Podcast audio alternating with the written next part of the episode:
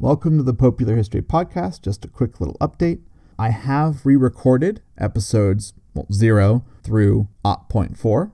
Those first five episodes, really, are now ready to go, re recorded in the actual studio setting instead of the rougher stuff.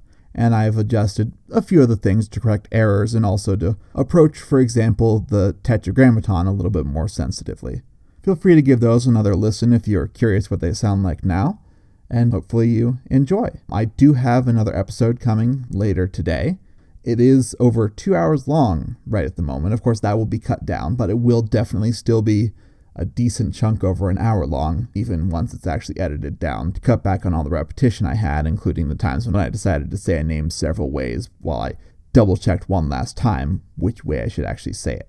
Anyways, there's your update. Thanks for listening. See you around.